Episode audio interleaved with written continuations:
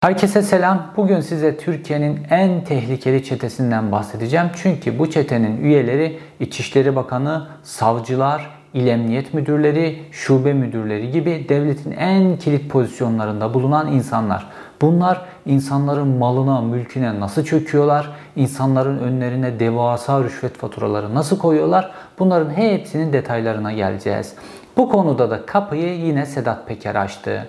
Sedat Peker diyor ki, dedi ki Ankara Emniyet Müdürü Servet Yılmaz geçmişte benim adamımdı. Şimdi Süleyman Soylu örgütünün adamı dedi ve Sedat Peker kendisine Ankara Emniyet Müdürü'nün Mersin merkezli bir kumpas kurduğunu, kendisini bir uyuşturucu operasyonunun içerisine sokmaya çalıştığını açıkladı. Şimdi Ankara nereye, Mersin nereye? Niye bu işlerin hepsi Ankara'dan dönüyor fakat Türkiye'nin farklı yerlerinden? Tam da bu sırada Ankara merkezli bir operasyon patladı. Benim aylardır anlattığım demir çelik sektöründeki bir vurgun var ve bu vurgunun çeşitli aktörleri var. Bu aktörlerin pek çoğu bir anda gözaltına alınıp Ankara'ya getirildi. Erol Evciller, Hüseyin Er Yılmazlar peş peşe tutuklanmaya başladılar. Ankara Emniyeti'nin popülaritesi bir anda yükselirken Sedat Peker'den bu tip ifşalar geldi. Peki Ankara Emniyet Müdürü bu kadar kirliliğin içerisindeyse, Ankara Emniyeti bu kadar kirliliğin içerisindeyse bir anda böyle kamunun zararını gidermek için bu demir çelik sektöründeki vurgunlara yönelik operasyon neden gerçekleşiyor?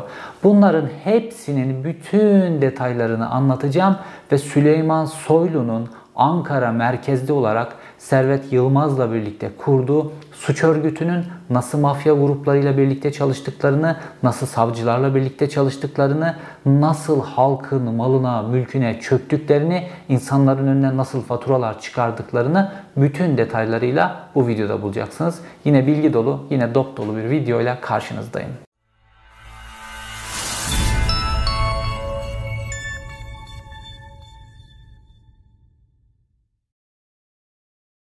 Ankara Emniyeti merkezli, Ankara merkezli iki tane büyük olay patladı bu hafta. Bunlardan bir tanesi işte demir çelik sektöründe benim sürekli anlattığım Erol Evciller, Hüseyin Er Yılmazlar vesaire 250-300 kişiyi toparlayıp Ankara'ya getirdiler. Normalde bu demir çelik sektöründeki vurgunlar işte Hatay, Payas merkezli, İzmir merkezli, Sivas demir çelik merkezli vesaire Ankara ile ilgisi yok. Ama ne yaptılar? Ettiler operasyonu Ankara'ya getirdiler. Bunun neden yapıldığının detaylarını birazdan anlayacaksınız. İkinci Ankara Emniyeti merkezli büyük mesele ise Sedat Peker'in yaptığı ifşalardı. Sedat Peker ne dedi?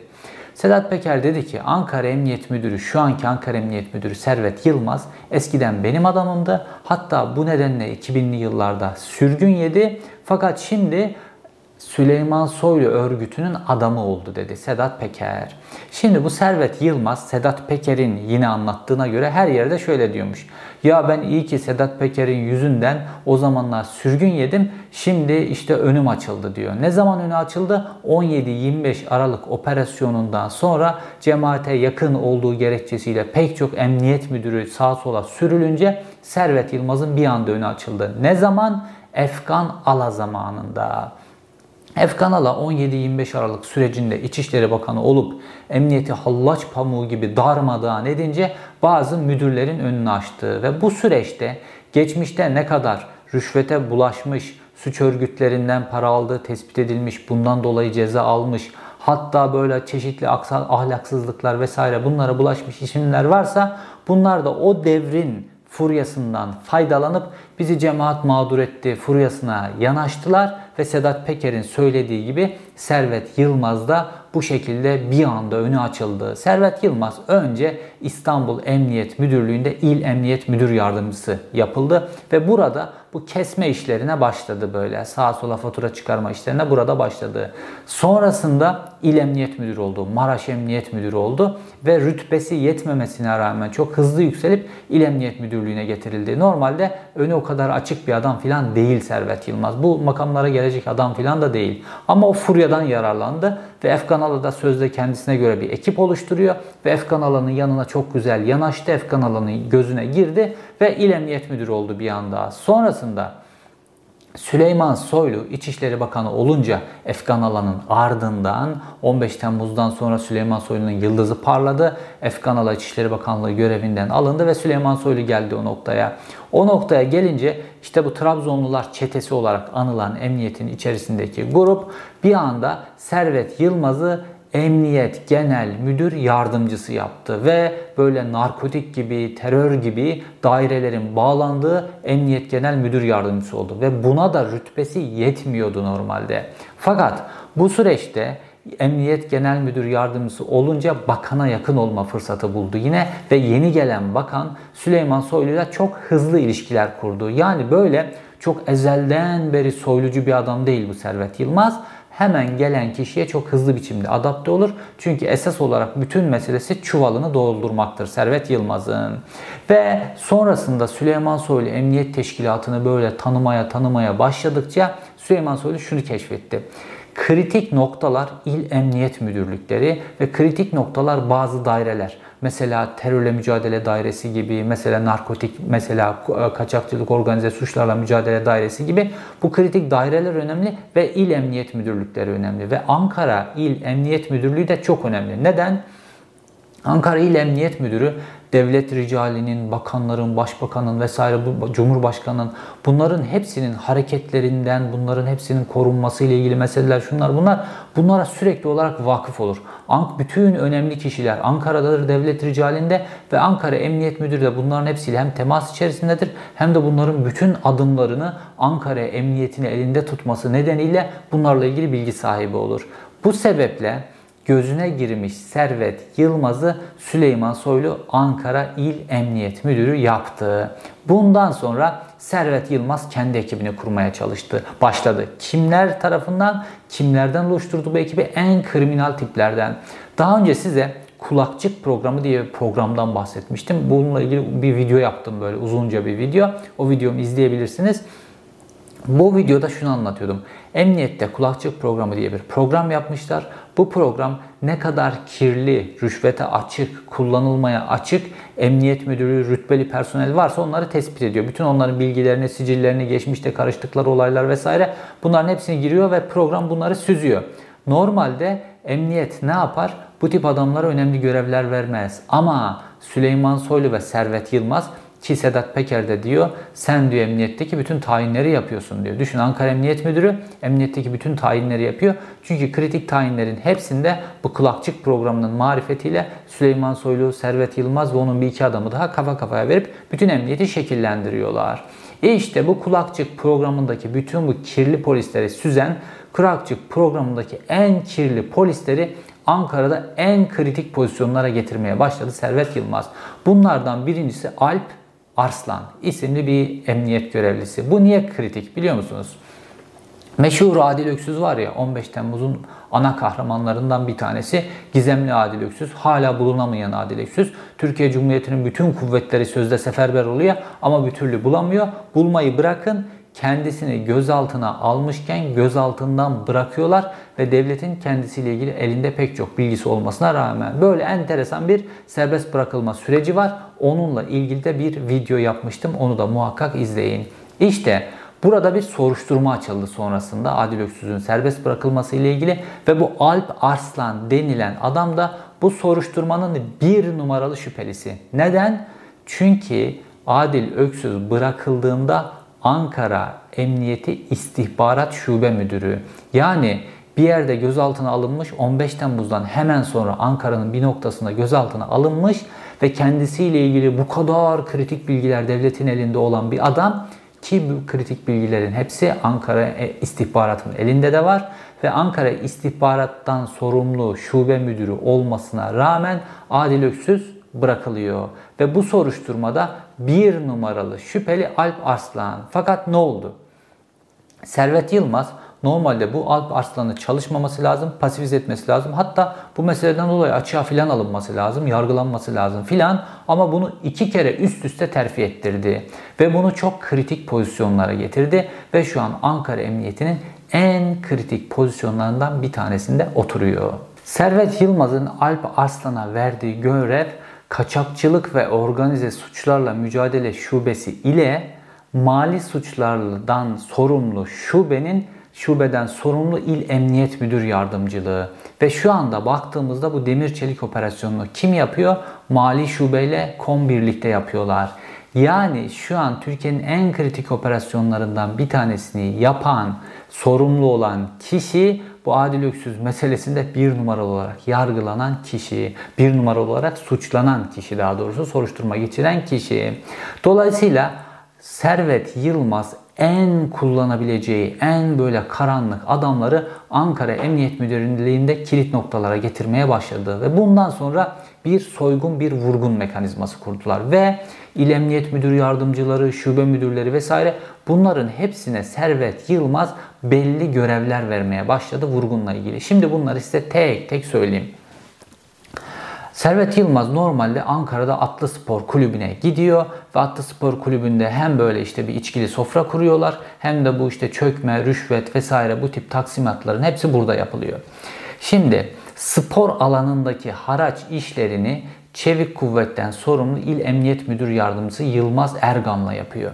Asayişteki böyle haraç maraç meselelerini ise iki koldan yürütüyor. Bir 97 mezunu olan Arzum isimli, bu ismi Arzum ama erkek. Bununla bu bir böyle bir müdür var, bir bununla yapılıyor. Yine de bir de 2001 devresi olan Tayyip Erdoğan'ın da eski koruması olan Asayiş Şube Müdürü Oben Özay, Oben Özay'la yapıyor bu işleri. Yani bütün Ankara'daki mekanlara bu Arzum ve Oben'le birlikte çöküyor Servet Yılmaz. Bu mekanlara çökme meselesi oldukça kritik. Ankara'daki hangi böyle çok değerli mekanlara nasıl çöküldüğüne ilişkin detayları da birazdan vereceğim. Şimdi Servet Yılmaz'ın ekibini saymaya devam edeyim. Böyle kumar, uyuşturucu, mafya işleri vesaire bunları zaten bu saydığım Alp Arslan isimli e, İl Emniyet Müdür Yardımcısıyla yapıyor. Göz korkutma, FETÖ borsası, adam aldırmak, adam kaldırma, suç uydurma işlerini terörden sorumlu İl Müdür Yardımcısı Halil İbrahim Bozkurt'la yapıyor. Bu adamların nasıl servet sahipliği olduklarının hepsini detaylarıyla anlatacağım. Ayrıca adam takip ettirme, böcek yerleştirme, işte Ankara'da Alaaddin Çakıcı'ya muhalif mafya gruplarını izleme, onları değerlendirme Türkiye'nin her yerindeki ve bunlarla ilgili istihbarat işlerinde bunların hepsini istihbarat şube müdürü 2001 devresi İhsan Müdür dedikleri kişiyle yapıyor.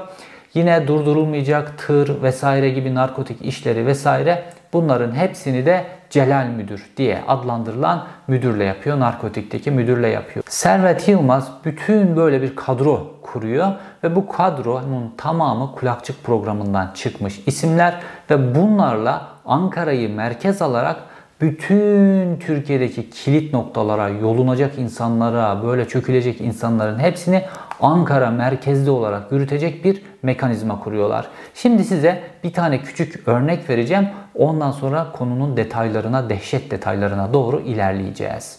Mehmet Kaya isimli Türkiye'nin böyle en büyük rentekar firmalarından bir tanesinin sahibi bir adam var. Ankara merkezli bir firması var. 12 bin araçlık bir araç filosu var. Böyle dev bir araç kiralama şirketi var. Fakat bu kişi sürekli olarak araçlarını kamu şirket, kamu kuruluşlarına kiralıyor ve kamu kuruluşlarına çok iyi fiyattan, normalin üzerinde fiyattan kiralamak için de belli bürokratları vesaire bakanlıklarda belli kişileri rüşvete bağlamış, rüşvete boğmuş. Bu sayede sürekli hem lüks araçlar, hem arazi araçları, hem otomobiller, minibüsler, otobüsler sürekli olarak kamuya araç kiralıyor. Şimdi bu Mehmet Kaya'nın bu şekilde böyle olayı rüşvette döndürdüğünü tabii ki Ankara Emniyet Müdürlüğü tespit ediyor. Normalde ne yapılması lazım? Bu kişiye yönelik bir soruşturma başlatılıp bu kişinin üzerine gidilmesi lazım. Fakat adamı önce bir yumuşatmaları lazım ki kendileri de para e, adamdan yola bilsinler. Ne yapıyorlar biliyor musunuz? Adama adamla ilgili sahte bir ihbar hazırlatılıyor.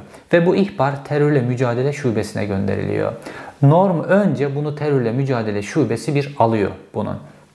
Adam dolayısıyla inanılmaz korkuyor. Terörle mücadele şubesinden bir ihbar alınmak vesaire. Ama işte bürokratlara, bazı siyasetçilere rüşvet verdiği için yırtabilir filan diye kendisini düşünüyor. Sonrasında bu kişiyi alıyorlar o ihbarla ilgili sorguluyorlar vesaire sonra bırakılıyorlar, bırakıyorlar. Bırakıldıktan sonra bu sefer Alp Aslan dediğim işte organize suçlar vesaire bunlardan sorumlu il emniyet müdürü bu sefer o talimat veriyor. Bu sefer de organize suçlar kapsamında tekrar gözaltına alınıyor. Bir 10 gün sonra organize suçlar kapsamında gözaltına alınınca bir de önüne işte kamuya haksız yere fahiş fiyatla araç kiralaması, bu rüşvet işleri vesaire onunla ilgili bilgiler konuyor. Ve adam ne düşünüyor biliyor musunuz? Benimle ilgili bir terör ihbarı oldu günümüzde terör meselesi vesaire işte bu cemaat şu bu filan bunlar çok tehlikeli. Dolayısıyla benim arkamdaki bütün o siyasi destek çekildi ve bu rüşvet vesaire fahiş araç kiralama vesaire işlerinde arka, arkamda kimse durmadığı için bu polis bunun üzerine gidebilmeye rahatça gidebilmeye başladı diye düşünüyor. Ondan sonra bu kişinin önüne fatura koyuyorlar. Ondan sonra diyorlar ki bu faturayı öde biz de senin bu dosyanı kapatalım. Bunu nasıl yapıyorlar? İşte burada avukatlar var avukatlar devreye giriyor. Bu avukatlar polisler bu işe böyle çok karışmadan bu avukatlar aracı oluyorlar. Şu kadar ödersen, bu kadar ödersen vesaire bu işi böyle kapatırız. Devreye girdikten sonra adama kesilen fatura 6.5 milyon lira, 6.5 milyon lira Servet Yılmaz ödeniyor. Ankara Emniyet Müdürü Servet Yılmaz ödeniyor. Peki Halil İbrahim ve Alp Arslan dediğim Ankara Emniyetindeki müdürlerin payına ne düşüyor?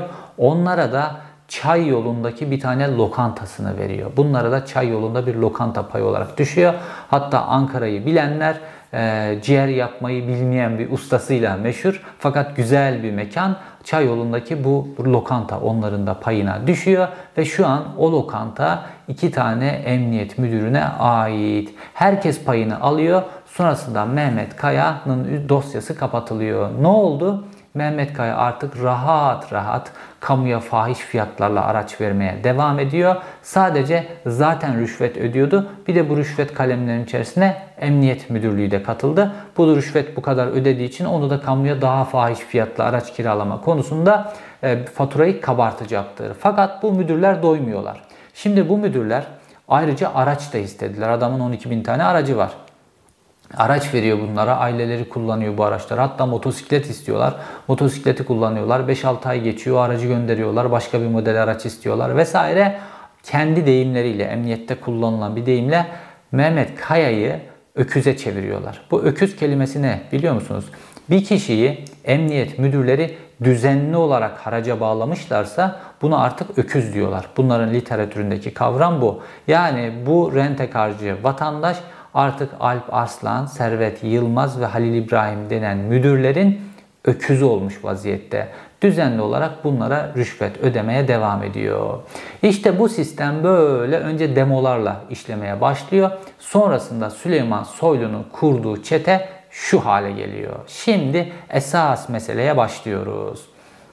Şimdi bunlar diyorlar ki biz bu kulakçık programıyla Türkiye'nin her yerine pek çok emniyet müdürlüklerine, kilit noktalara vesaire kirli adamları, kirli polisleri koyduk. Bunlar üzerinden sistemimizi devam ettiriyoruz. Fakat her yerdeki savcılara, mahkemelere hakim olmadığımız için bu emniyet müdürleri sistemi istedikleri gibi yönetemiyorlar. Çünkü bir soruşturma başladığında artık o soruşturmanın patronu savcıdır. O zaman diyorlar ki biz böyle bütün illerle tek tek uğraşacağımıza biz bütün ana büyük çökülecek milyonluk böyle işleri 10 milyonluk işleri vesaire Ankara'dan yürütelim.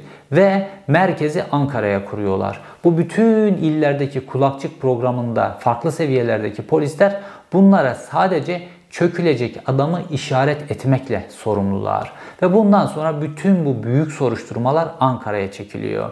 İşte bu demir çelik meselesindeki soruşturmada normalde Hatay'da, e, İzmir'de, e, Sivas'ta vesaire işlenmiş suçlar. Ama getiriliyor bu soruşturmaların hepsi Ankara'dan soruşturmaya başlanıyor.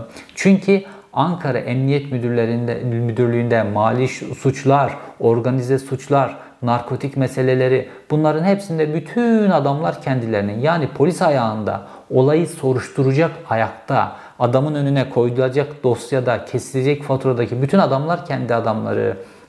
Fakat Ankara'da bunu yürütebilmeleri için ya da herhangi bir ilde bunu yürütebilmeleri için aynı zamanda savcıların da kendi adamları olması lazım. Şimdi diğer illerde, bütün illerde yargı ayağında Süleyman Soylu ve ekibi işte bu Mehmet Ağarlar, Şenkal Atasagunlar bunların hepsini saydım. Bunların hepsi bir ekip. Bunlarla ilgili videolar yaptım. Bunlar bütün illerde yargı ayağında kuvvetli değiller. Yargı mekanizmasını da elinde tutamıyorlar. O zaman Ankara'da merkezi kurduktan sonra Ankara'daki savcıları özellikle kilit savcıları kendi adamlarından belirleyecek kuvvetleri var. Neden bu kuvvetleri var? Çünkü Devlet Bahçeli de kendi ekiplerinden ve Devlet Bahçeli'nin de yargıda belli noktalarda gücü elinde tutacak kuvveti var. İşte emniyeti ayarladıktan sonra geliyor savcılara. Şimdi burada iki tane kritik savcı var bu çökme meselelerinde görev alan. Sistemin tamamlanması için işte bu noktada MHP devreye giriyor. MHP nasıl devreye giriyor? Hamit Kocabey üzerinden. Hamit Kocabey kim? Hakimler Savcılar Kurulu'nun bir tane üyesiydi Hamit Kocabey. MHP kontenjanından Hakimler Savcılar Kurulu'nun üyesi yapılmıştı. Hamit Kocabey geçtiğimiz günlerde aniden görevden alındı. Görevden alınmasının iki tane sebebi var. Bir, bu işte FETÖ borsası filan dediğimiz meseleleri takip etmesi, bununla ilgili pek çok suçun içerisine karışması. İki, narkotik uyuşturucu meselelerinde bazı hakimlerin, savcıların yerini değiştirip kendisine bağlı hakimleri, savcıları o görevlere getirmeleri. Bunu o kadar çok yaptı ki, o kadar çok yaptı ki artık bu devri iktidarda bile artık tahammül edilemez noktaya geldi bu. Oğlu üzerinden de bu işleri takip ediyordu Hamit Koca Bey. Ondan sonra görevden alınmak durumunda kaldı. Çünkü bunu başka hakimler, savcılar artık medyaya ifşa edecekleri vesaire bu kadar üzerlerine gidilince bununla ilgili bazı baskılar yapmışlardı. AKP bunu lehine çevirdi ve Hamit Koca Bey'i oradan görevden aldırdı. MHP buna evet demek zorunda kaldı. Fakat bıraktılar mı? Yok bırakmadılar. Devlet Bahçeli Hamit Kocabey'i hemen MHP'ye getirdi. MHP'de ona bir ofis kuruldu ve Hamit Kocabey HSK'dan istifa edip ayrıldıktan sonra paralel bir hakimler savcılar kurulu kurdu MHP'nin içerisinde. Ve şu an Türkiye'deki bütün ülkücü hakimler, savcılar, adalet komisyonu görevlileri bunların hepsi normal hakimler savcılar kurulu ya da Adalet Bakanlığı'ndan talimat almıyor. Bunlar MHP'nin içerisinde kurulmuş paralel hakimler savcılar kurulunun başkanı Hamit Kocabey'den talimat alıyorlar. Bütün soruşturmaları nasıl bitireceklerine ilişkin, bütün davalarda nasıl karar vereceklerine ilişkin Hamit Kocabey'den karar alıyorlar. Ve Hamit Kocabey'e eğer birisinin davası varsa, birisinin soruşturması varsa Türkiye'de büyük kalibreli soruşturmalardan bahsediyorum. Ve bu soruşturmanın hakimi, savcısı ülkücü ise sarkık bıyıklı ise, ülkücü ise o kişi işini çözmek için Ankara MHP Genel Merkezi'ne gidiyor. Hamit Kocabey'i buluyor, parasını ödüyor. Ondan sonra Hamit Kocabey'den telefon gidiyor. Ondan sonra soruşturması, davası vesaire bunların hepsi hallediyor. Tamamen bir e, sistem kurmuşlar ve bu sistemin merkezine de Ankara'ya oturtmuşlar. Ve Hamit Kocabey Ankara'ya sistemin işlemesi için iki tane görevlendirme yapıyor. Bunlardan bir tanesi Veysel Kaçmaz, diğeri Sultan Çavunduroğlu. Veysel Kaçmaz ve Sultan Çavunduroğlu. Bu Sultan Çavunduroğlu'nun da böyle ülkücülerle, MHP'lilerle pek çok fotoğrafını görürsünüz. Veysel Kaçmaz da aynı şekilde. Bunlar en kritik savcılıklara getiriliyorlar. İşte bu e, böyle terörle mücadele vesaire meselelerinde böyle haraç kesecekleri kişiler var ya bunları bunlarla ilgili soruşturmaları yönetecek noktaya getiriyorlar. Fakat ellerinde bir organize ile ilgili sıkıntı var. İşte Sedat Peker'in gündeme getirdiği benimle ilgili kumpasa dur dediği için sürülen savcı diye bunu e, medyada haber yaptı. O savcı ile ilgili meseleye o Sedat Peker'in meselesine birazdan geleceğiz. Şimdi bu Veysel ile Sultan savcılar Ankara'da görev aldıktan sonra kesme işleri önce bu FETÖ borsası dediğimiz hadiseler üzerinden başlıyor. Size bir tane örnek vereyim. Ankara'daki bir tane iş adamı. Bu iş adamı işte geçmişte e, Gülen cemaatine yardımda bulunmuş işte. Bununla ilgili tespit yapılıyor. Adamı çağırıyorlar. Emniyete çağırıyorlar. Önce ifadesi alınıyor. İfadesinde güzel işte önüne deliller konuyor. Bak sen şu tarihte şu kadar yardım etmişsin filan. O da diyor ki ya o zaman işte diyor bir suç örgütü filan gibi bir şeyler yoktu. Ben öğrencilere yardım ettim filan diyor yani. Başka işler, başka kişilere de yardım ettim falan filan. Yok bunu dinlemiyorlar. Çünkü bu suç bazısına suç, bazısına suç değil. Mesela Tayyip Erdoğan'a suç değil, başkalarına suç. Bu şekilde bir e, istedikleri gibi işletiyorlar. Ve sonrasında bu dosya bu şekilde geliyor Veysel'in sultanın önüne, Veysel Sultan savcıların önüne. Ondan sonra avukatlar devreye giriyorlar. Ve diyorlar ki ee, bir günde olan hadiseden bahsediyorum. Bakın bir günde adamın sabah ifadesi alınıyor, akşam olan hadiseden bahsediyorum. Avukatlar diyorlar ki bak bunlar daha henüz kayıtlara geçmedi bunlar. Bu senin Ankara'da bir tane Ankara Etimeskut'ta bir tane inşaatın varmış. Bu inşaattan 4 tane daire ver bize. Bu 4 tane daire ne dairesi? Biri işte bir e, il emniyet müdür yardımcısına gidecek. Diğeri diğer il emniyet müdür yardımcısına gidecek. Biri şu savcıya gidecek. Biri bu savcıya gidecek. 4 tane daireyi bize ver. Senin bu soruşturmanı kapatalım diyorlar. Ve bu 4 tane daire veriliyor. Bu soruşturma takipsizlikle sonuçlanıp kapatılıyor. Emniyetin o bulduğu vesaire bu deliller meliller falan bunlar hiç dosyaya bile girmiyor. Adam soruşturması kapatılmış şekilde emniyetten çıkıyor. 4 tane dairesi elinden alınmış olarak. Ne kadar kolay değil mi? Biz bütün ömrümüz boyunca taksit ediyoruz vesaire bir tane ev alabilmek için. Fakat bir günde 4 daire. Bir akşamda 4 daire. Ne kadar temiz iş değil mi? İşte bu yüzden devasa bir servet biriktirmiş vaziyetteler. Şimdi gelelim Sedat Peker'in esas mevzusuna, bu Mersin odaklı meselelere Sedat Peker'in üzerine nasıl bir kumpas kurmaya çalıştıklarına fakat bunun nasıl ayaklarına dolandığına ilişkin meseleye. Süleyman Soylu, Servet Yılmaz ve çetesi böyle bütün konunun kritik noktaları ele geçirdikten sonra ve farklı alanlarda böyle sürekli kesme işlerine başladıktan sonra diyorlar ki biz mafya işini de biz organize etmemiz lazım. Ankara merkezli olarak Türkiye'deki bütün mafya gruplarını bizim organize etmemiz lazım. Bizim kontrol ve yönetmemiz lazım bununla ilgili. Ve kendi mafya grubunu oluşturmakla bu işe başlıyorlar. Ayhan Bora Kaplan denen bir adam var biliyorsunuz. İşte 15 Temmuz'da Süleyman Soylu ile birlikte gitmiş, TRT'yi ele geçirmiş vesaire. Ellerinde uzun namlulu tüfeklerle fotoğrafları var filan. Kimse bu uzun namlulu tüfekleri nereden buldunuz filan demedi 15 Temmuz gecesiyle ilgili. Şimdi Ayhan Bora Kaplan'ı güçlendirmek için Ankara'da emniyet eliyle bazı işler yapıyorlar. Tamamen emniyetin ürettiği, emniyetin oluşturduğu bir mafya lideri. Dünyada emniyetin ürünü olan bir mafya lideri dünyada belki hiçbir yerde yok. Ayhan Bora Kaplan %100 emniyet yapımı bir mafya lideri. Nasıl? Normalde böyle bir kapasitesi yok Ayhan Bora Kaplan'ın. Fakat şöyle yapılıyor. Önce çünkü Ayhan Bora Kaplan'ı para aklama işlerinde kullanacaklar ve uyuşturucu işlerinde kullanacaklar. Şimdi Ankara'daki normal Ankara'daki bütün piyasaya, Ankara bölgesine daha doğrusu İç Anadolu'yu da sayabileceğimiz bütün o bölgeye hakim olan adam Kürt Ahmet. Ve İstanbul'daki büyük mafya gruplarıyla, doğudaki mafya gruplarıyla arası da iyi. Dolayısıyla geçişi, eroin, meroin, bütün işlerde geçişi sağlayan adam o. Kürt Ahmet grubunu geriletmeleri lazım. Bu geriletmek için de Ankara piyasasındaki gece alemindeki özellikle gazinolar, gece kulüpleri vesaire bunlar da bu koruma ekipleri vesaire Kürt Ahmet'in ekipleri. Bu koruma ekiplerini uzaklaştırmaları lazım. Önce buna karar veriyorlar ve Kürt Ahmet'in grubunun, Kürt Ahmet grubunun e, koruduğu bütün gece kulüplerine Ankara Emniyeti baskın yapmaya başlıyor. Tam böyle eğlencenin en alevlendiği saatte, paraların harcanmaya başladığı saatte polis bir geliyor. Kimlik kontrolü yapacağız, GBT kontrolü yapacağız. Müzik duruyor, eğlencenin içine ediliyor. İnsanlar çıkıp gidiyorlar gece kulübünden vesaire. O gecenin hasılatı mahvoluyor. Ve bir hafta içerisinde 2-3 kere bazı mekanlara baskın yapıyorlar. Mekanlar artık iflas noktasına geliyorlar bir noktada. Ve işte bu noktada Ayhan Bora Kaplan'ın ekibi devreye giriyor. Diyorlar ki buranın korumalığını, koruma işini, kapı işlerini bize verirseniz bizim emniyette adamlarımız var. Bizim koruduğumuz mekanlara baskın olmaz.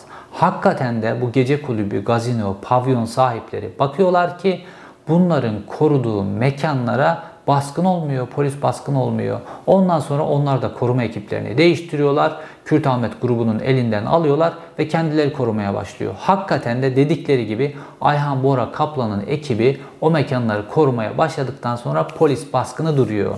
Fakat daha büyük bir bela geliyor. Şimdi bunlar oralara yerleştikten sonra Ankara'da hangi mekanların iyi iş yaptığı, hangi mekanlarda ne kadar bir gecede para kazanıldığı vesaire, hangi mekanlarda sirkülasyonun çok olduğu vesaire, hangi mekanlarda çok uyuşturucu satıldığı, kokain satıldığı, hap satıldığı vesaire bunların hepsinin bilgilerini topluyorlar bunlar. Dolayısıyla korumalar üzerinden. Sonra bu bilgiler çerçevesinde korumalı Ayhan Bora Kaplan'a verilmiş e, gece kulüplerine bir anda önce bütün Ankara'daki böyle ele geçirdikten sonra bir anda onlara da polis baskını başlıyor. Bir gecede iki baskın, üç baskın vesaire sürekli başlıyor. Sonra Ayhan Bora Kaplan geliyor. Diyor ki bu mekanları bana devredin. Bak çalıştıramıyorsunuz. Sizin oldukça bu mekanları çalıştıramayacaksınız. Bu mekanları bana devredin diyor. Ve Ankara'nın en iyi işleyen gece mekanlarını, gece kulüplerini, gazinolarını, pavyonlarını bu şekilde sahiplerinin elinden alıyorlar. Hepsi Ayhan Bora Kaplan'ın oluyor. Neden? Çünkü Ayhan Bora Kaplan üzerinden bu mekanlarda para aklanması lazım. Normalde bir gazinonun hasılatının 4-5 katı hasılat bir gecede 5 milyon, 6 milyon, 7 milyon hasılat yapmış gibi gösteriyorlar. Çünkü uyuşturucudan gelen paranın gazinolar üzerinden ve galeriler üzerinden aklanması çok kolay. Türkiye'de bu yeraltı dünyasında para aklamada gazinolar ve e, galeriler çok kullanılır bu işlerde. Zaten baktığınızda bu mafyatik tipler hep buralardalardır. Ve bu şekilde pek çok gazinoyu Ankara'da ele geçirdikten sonra buralarda hasılat böyle anormal astronomik gösteriliyor ve bunun üzerinden sisteme sürekli para sokuluyor. Keş olarak hesabı ödedi, keş olarak hesabı ödedi şeklinde sürekli olarak sistemin içerisine para sokuluyor. Fakat Yine de bu Kürt Ahmet grubu çok eskiden beri gelen böyle Ankara'ya oturmuş sistemini kurmuş bir grup. Bunun gücünü kırmak için başka hamlelere başlıyorlar. İyice böyle Ankara piyasasını Ankara'nın sokaklarında yürüyemeyecek hale getirmek istiyorlar. Ve Kürt Ahmet'in biliyorsunuz esas böyle Kürt Ahmet'in veliahtı denebilecek birkaç isim var. Bunlardan bir tanesi Şahin Turgut, bir tanesi Melih Turgut, bir de Kadir Turgut var. Esas veliaht olarak Kadir Turgut görülüyor. Bu Kadir Turgut'la ilgili de bir video yapmayı da düşünüyorum. Yaklaşık 20 yıldır cezaevinde tutuluyor. Son derece tehlikeli bir adam Kadir Turgut. Fakat dışarıda olan Şahin Turgut var ve işleri Şahin Turgut yürütüyor genel olarak. Ve bu Şahin Turgut'u Ankara piyasasında iş yapamaması için Şahin Turgut'u rezil etmekle ilgili bir karar alıyorlar. Bunu yine kim yapacak? Ayhan Bora Kaplan'ın gücü buna yetmez. Ayhan Bora Kaplan'ın böyle bir kabiliyeti yok. Bunu yine emniyet elinden, devlete yaptıracaklar. Bunu emniyet elinden yaptıracaklar. Ve e, Şahin Turgut bir gün ailesiyle bir mekanda oturup yemek yerken bir anda polis geliyor. Polisler diyorlar ki sana biz Ankara'da gözükmeyeceksin demedik mi? Kalk git. Taciz ediyorlar adamı. Eşi vesaire bunlar da na, olay çıkmasın vesaire eşinin ısrarıyla Şahin Turgut kalkıp gitmek zorunda kalıyor. Eşinin önünde tabi bu sonrasında bütün Ankara piyasasında Ayhan Bora Kaplan'ın adamları tarafından yayılıyor. Bu da yetmiyor. Şahin Turgut yine Ankara'daki belli başlı mekanlara gitmeye başlıyor. Bundan Şahin Turgut'u bir seferinde geliyor polisler, alıyorlar. Ellerini arkadan plastik kelepçeyle ters kelepçeliyorlar. Ondan sonra suratına tesisle vura vura vura herkesin içerisinde suratını dağıtıyorlar Şahin Turgut'un. Ondan sonra kameraların tabi olmadığı bir yere çekiyorlar. E, restoranın kameranın olmadığı bir kenarında orada böyle darp ediyorlar. Sonrasında bu da yayılıyor mu? Şahin Turgut'un zaten suratındaki darp izleri belli. Şahin Turgut sonrasında gidiyor savcılığa şikayette bulunuyor bu polislerle ilgili vesaire ama Polislerin kimliği tespit edilmiyor, soruşturma ilerlemiyor. Niye? Çünkü savcılık mekanizması da zaten kendi ellerinde olduğu için bu soruşturma ilerlemiyor. Fakat Asıl hedefleri burada şu. Turgut ailesini, Şahin Turgut'u Ankara'da rezil etmek. Dolayısıyla iş yapamaz hale getirmek. Çünkü bu şekilde davranılan bir kişiye hiçbir mekan sahibi, bu yeraltı dünyasındaki hiç kimse itibar etmez. Bunu biliyorlar. Bu şekilde böyle polis eliyle, devlet eliyle ve organize suç örgütleri eliyle başka bir organize suç örgütünü bastırmak için böyle bir plan yapıyorlar. Ve sonrasında bütün noktalar ele geçiyor. Ankara'da kendi mafya gruplarını kurmuş oluyorlar. Bu mafya grubu üzerinden kokaindir, eroindir, bütün işleri bu Ayhan Bora Kaplan üzerinden yapıyorlar. Mekanlar da ellerinde. Ondan sonra biz Ankara'da bunu başardık. Türkiye'de de başarabiliriz. İşte Türkiye'de pek çok videonun içerisinde anlattım. Ee, Sedat Peker'in Türkiye'den gönderilmesiyle ilgili meseleler, Alaaddin Çakıcı'nın önünde engel olabilecek grupların başına çeşitli hadiseler getirilmesi vesaire bunların hepsi oluyor. Çünkü bunlar işte Şenkal Atasagun, Devlet Bahçeli, Süleyman Soylu, Mehmet Ağar bunlar aynı paktalar. Şu an aralarında bir kavga yok. Dolayısıyla bunlarla birlikte hareket eden mafya grupları da sürekli olarak bir korunmanın içerisine alınıyor. Ve Mersin'e geliyoruz. İşte Mersin'de Mersin Emniyet Müdürünü değiştirip Sedat Peker'in başına çorap örmekle ilgili düğmeye basıyorlar. Geçtiğimiz günlerde Doçevelle'de Alican Uludağ imzalı bir haber çıktı. Alpaslan Tufan isimli bir savcı ile ilgili. Bu savcının görevden alınmasıyla daha doğrusu Sincan'a sürülmesiyle ilgili bir haberdi. Normalde bu savcı Ankara'da organize suçlarla ilgili e, sorumlu savcıydı Ankara Adliyesi'nin içerisinde fakat Sincan'a sürülüyor bir anda. Ve bu savcının sürülmesindeki sebep Sedat Peker'e yönelik yapılan bir soruşturmayla ilgili verdiği karar duruşu nedeniyle sürüldü. Sonrasında bu haber çıktıktan sonra Sedat Peker bu savcıyı tanımıyorum ama namuslu adammış. Sırf benimle ilgili bir kumpasa izin vermediği için bu adamı sürmüşler diye açıklama yaptı Sedat Peker. Peki bu olay neydi? Olay şöyle. Mersin'de bir soruşturma açılıyor. Bu soruşturmanın içerisine Sedat Peker'in ismi konuyor.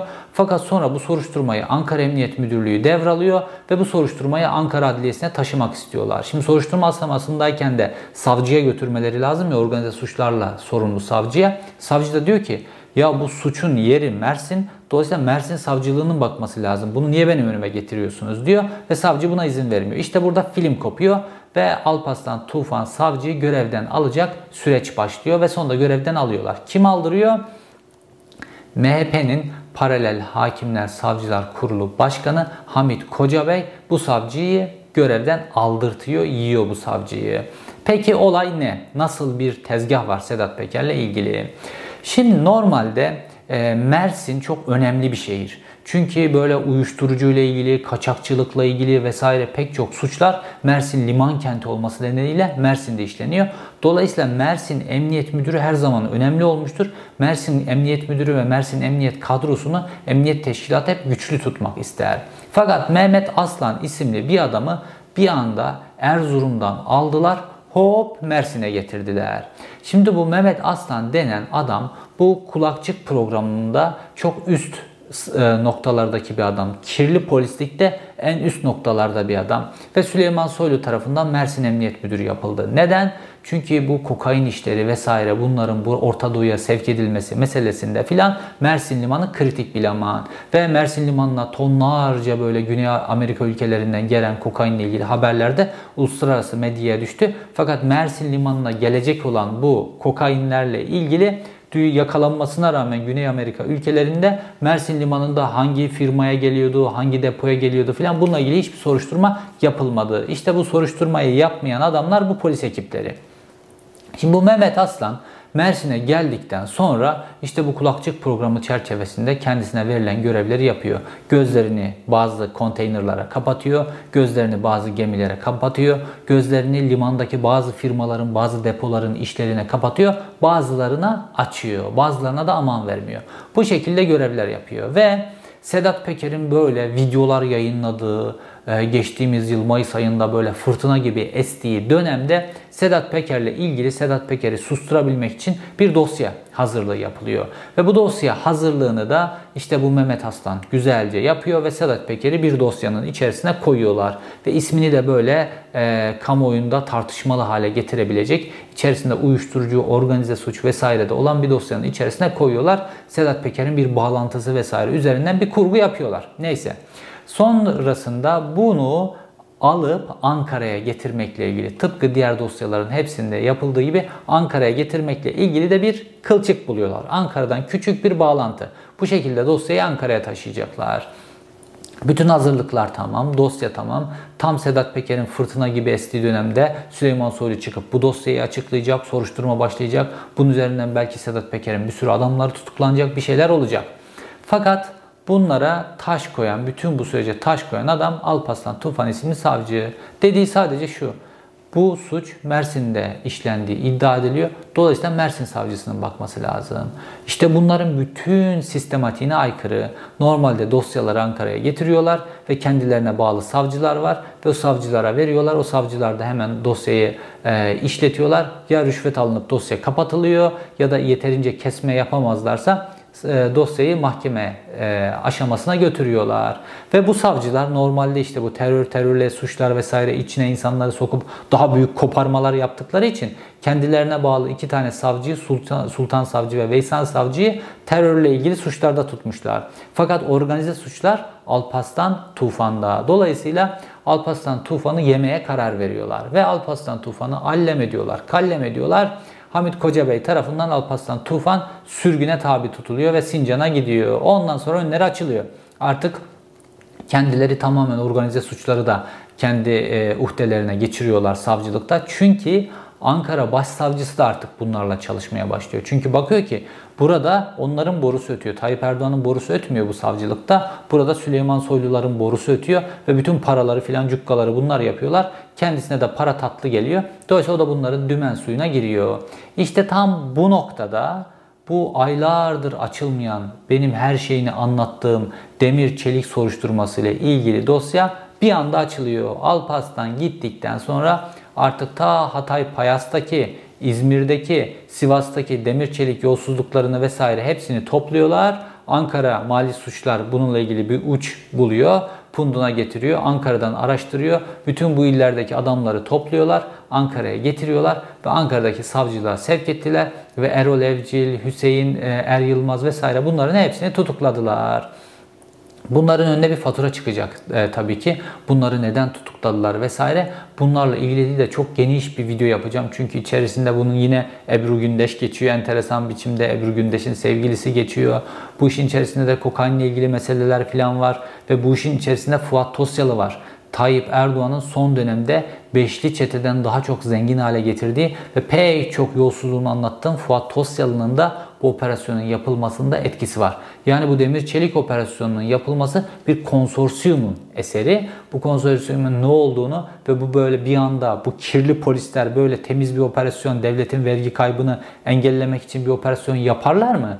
Bu operasyonun yapılmasının bir sebebi var. Bu operasyondan bir fatura çıkacak ve operasyonun bir amacı var bu demir çelik operasyonunun. Bununla ilgili tamamen apayrı bir video yapacağım. Fakat bu Süleyman Soylu'nun ve Servet Yılmaz'ın kurduğu suç örgütüyle ilgili birkaç şey söylemem lazım. Şimdi Ankara merkezli bu kurulan çete o kadar büyük paralar elde ediyor ki böyle insanlara, iş adamlarına, varlık sahibi olan insanlara öylesine çöküyorlar ki hakikaten böyle yüz milyonlarca liralık, yüz milyonlarca dolarlık mal varlıklarından bahsediyoruz. Ve bunlar aynı zamanda bazı suçlara da göz yumuyorlar. Çünkü bu kulakçık programıyla kirli polisleri kilit noktalara getirdikleri için bazı mafya gruplarının çok önü açıldı. Çeşitli suçların Türkiye'de çok önü açıldı. Türkiye'de neredeyse böyle kokaine yönelik soruşturma oluyor. Ankara Emniyet Müdürlüğü bir açıklama yapıyor. Şu kadar esrar yakaladık, bu kadar şey yakaladık falan. İçerisinde bir gram kokain bile yok.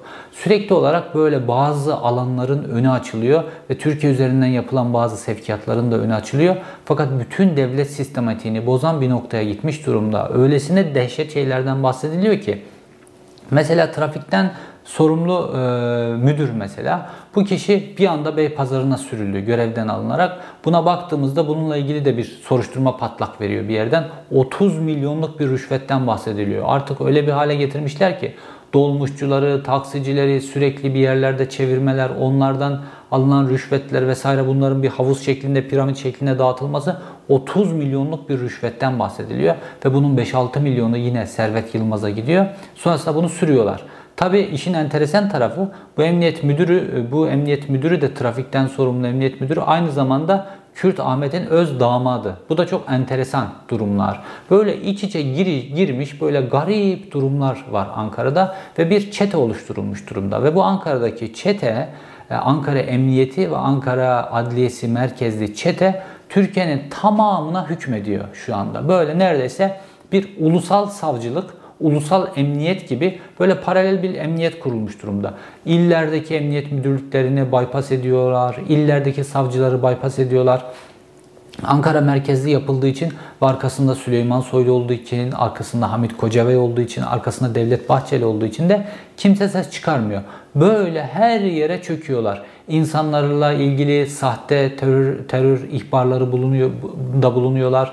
Gözaltına aldırtıyorlar. Sonra faturalar kesiliyor filan anlattım işte. Bir gecede dört dairesi alınıyor bir müteahhitin elinden. Bir gecede dört tane polis, iki tane savcı bir gecede daire sahibi oluyorlar bir anda. Bizim bir ömür para ödeyip de sahip olabildiğimiz şeyler. Böylesine devasa bir vurgun var.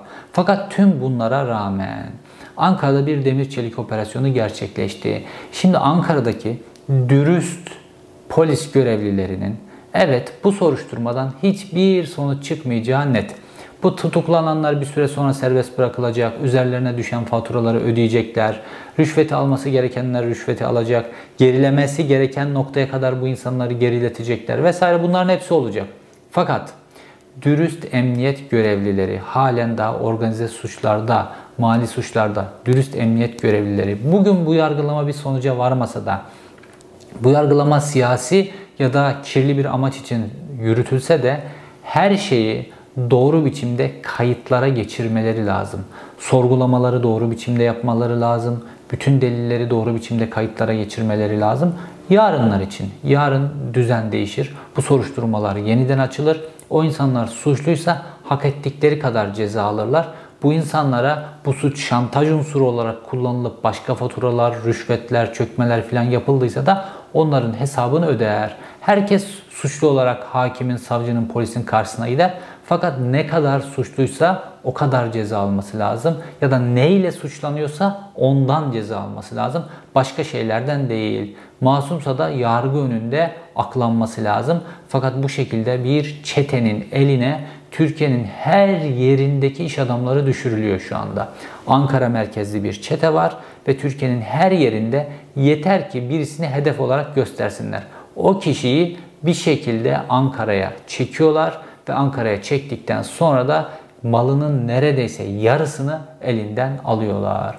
Demir Çelik operasyonunun neden yapıldığı, Fuat Tosyalı, Ebru Gündeş vesaire çok enteresan bir dosya o dosya. O dosyayı dediğim gibi apayrı bir video yapacağım. Şimdi çok uzadı fakat Ankara merkezli çetenin içerisinde bakanın, emniyet müdürlerinin, savcıların olduğu çetenin bütün detaylarını, ana hatlarını bu videoda size anlatmış oldum.